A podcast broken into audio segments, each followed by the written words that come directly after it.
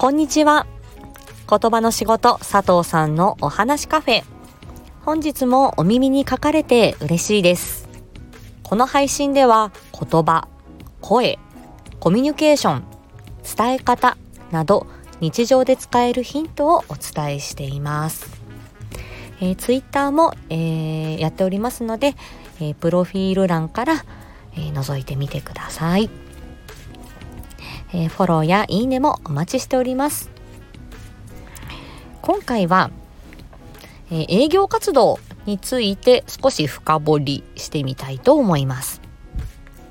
前回、えー、まあ一部のでしょうけどね、えー、まあ、病院やえ介護施設、放課後等デイサービス、医療福祉、介護の業界でも営業活動を行って、えお客さんを呼び込む、そして満足度を上げていくっていうことが、えー、まあ民間企業としてはですね、必要だよというような、えー、話題を、えー、話題でお話をしました。で、私自身はこの営業活動というもの、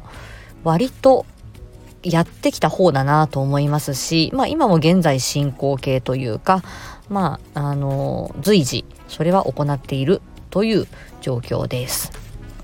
まあそんな私のこの営業活動とか、まあ啓蒙とか PR についての、まあ、経験、まああとは考えというのを少しまとめてみたいと思います。えー、まず病院に勤めている時には、えー、病院のオープニングのスタッフとして入ったことがありました。もともと整形外科の病院だったのを、えー、まあ、他の法人が買い取って、えー、まあ、リハビリ病院にするというようなプロジェクトで、で、その、えっ、ー、と、リハビリ病院にしていくっていう時に、えっ、と、お医者さんにですね、言語聴覚士って、えこんなことができますよ、こういう担当の仕事です。なので、え例えば、え鼻に管が入って転院してきた。で、この人は食べられるのかどうか、え、ちょっと喉の、えー、働き、食べられるかどうか、ちょっと評価してくれっていうことで、えーえー、言語聴覚士に、え処方箋をください。え言葉が出てこない、発音が難しいっていう方の処方をください。喋、えれるし、ある程度、えー、頭はしっかりしてそうなんだけれども、仕事に復帰したい。えー、運転免許どうしよう。頭の働き、えー、大丈夫かな。えそういうことを確認するためにも、え私たち働けますよっていうような、そういったあの、お医者さんに対して言語聴覚士って何ぞや、どんなことができるかっていうことを、えご説明をして、あとはその書面にして、であの先生たちに、えー、頭下げて回ってですねそれで、えー、処方を取ってくる。で、え、処方が増えれば言語聴覚士をや言語聴覚士を雇うことができる。っていう感じで、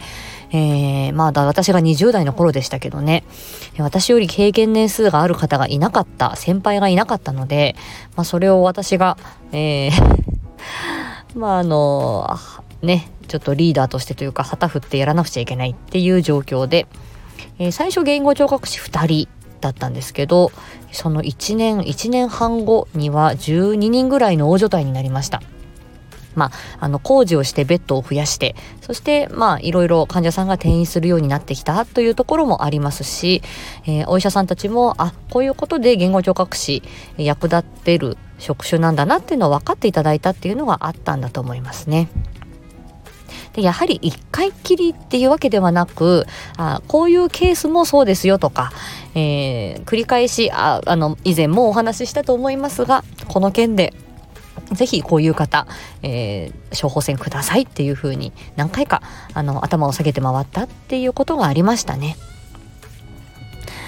はい。なので、一回、例えばチラシを配ったとか、一回挨拶回りをしたっていうだけではなかなかこれ効果が出づらいなぁと思うので、えー、心理学でいう接触効果というんでしょうか何回もあのその接触する何回もそのあのまああんまりしつこくするのもなんですけどねはいあの PR していくっていうことは、まあ、必要なんだなと思いました。えー、介護保険分野に転職しますと、まあ、訪問のリハビリだったり、えー、ショートステイだったり、えー、通いのリハビリテーションとか、まあ、いろんなあの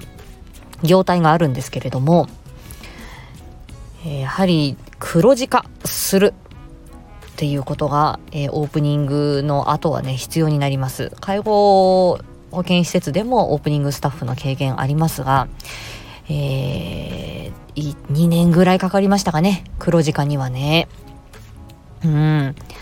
でやはりそれも、えーと、地域包括支援センターとかケアマネージャーさんの事務所に、えー、まあ本当に、えー、ドブ板選挙じゃないですけれどもね 本当にあの足で本当にねあちこちね車飛ばして行ってであの何回もご挨拶回りをして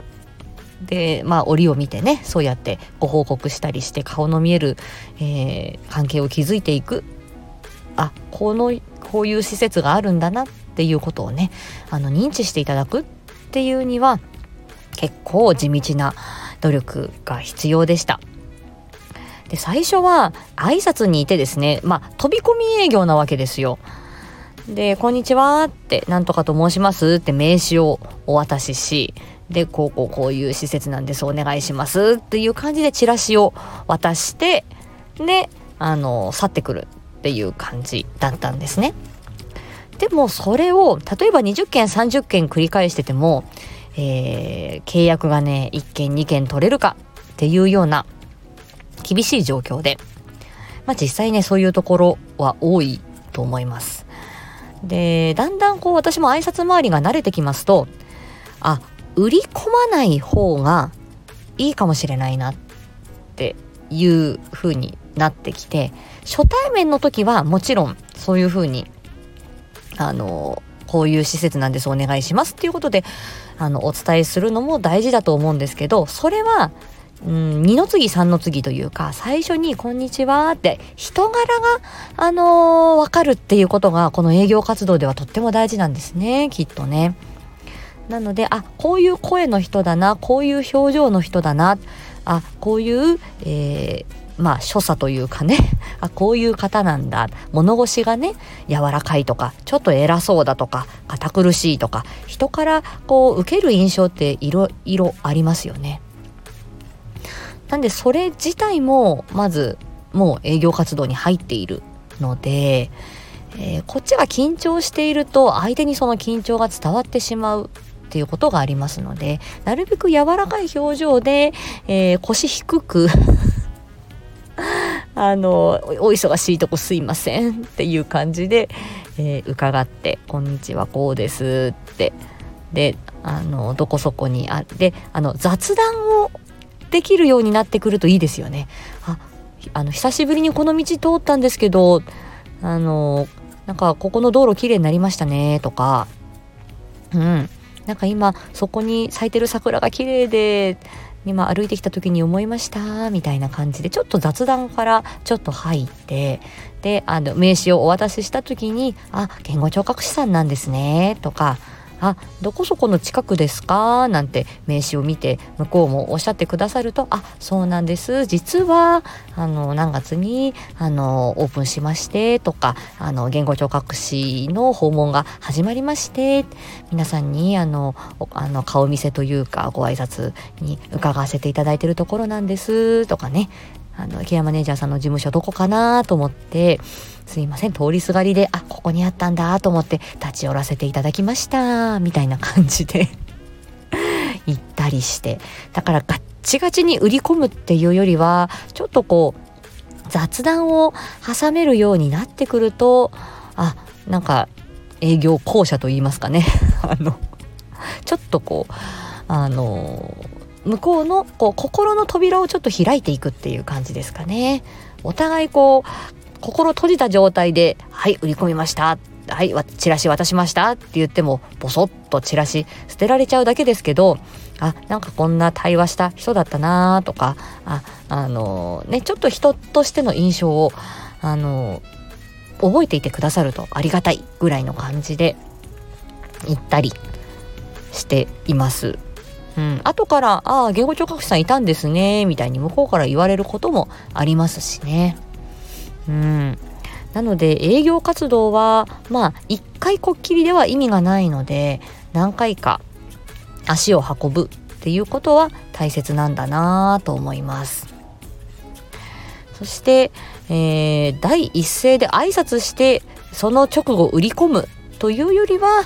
ちょっとこう相手の心をちょっとほどいてこっちも心をほどいてでちょっと雑談してからえ本題に入るとかえ相手の反応を待つっていうような感じが理想だなというふうに思います。まあ、私もそれは今勉強中でして、えー、ただあの頑張れば結構ねあの結果が出てくるっていうところでもありますし、えー、お客さんいないと私たちの、えー、商売も成り立たないので、はい、私は今新規 訪問に行く、えー、オタクえー、ちょっと欲しいなと思っているのでまた、えー、とあの営業活動ね頑張っていかなくちゃいけないなと思っています。なんかこういうこと勉強するといいよとかあれば教えてほしいぐらいです。営業のプロではないのでね。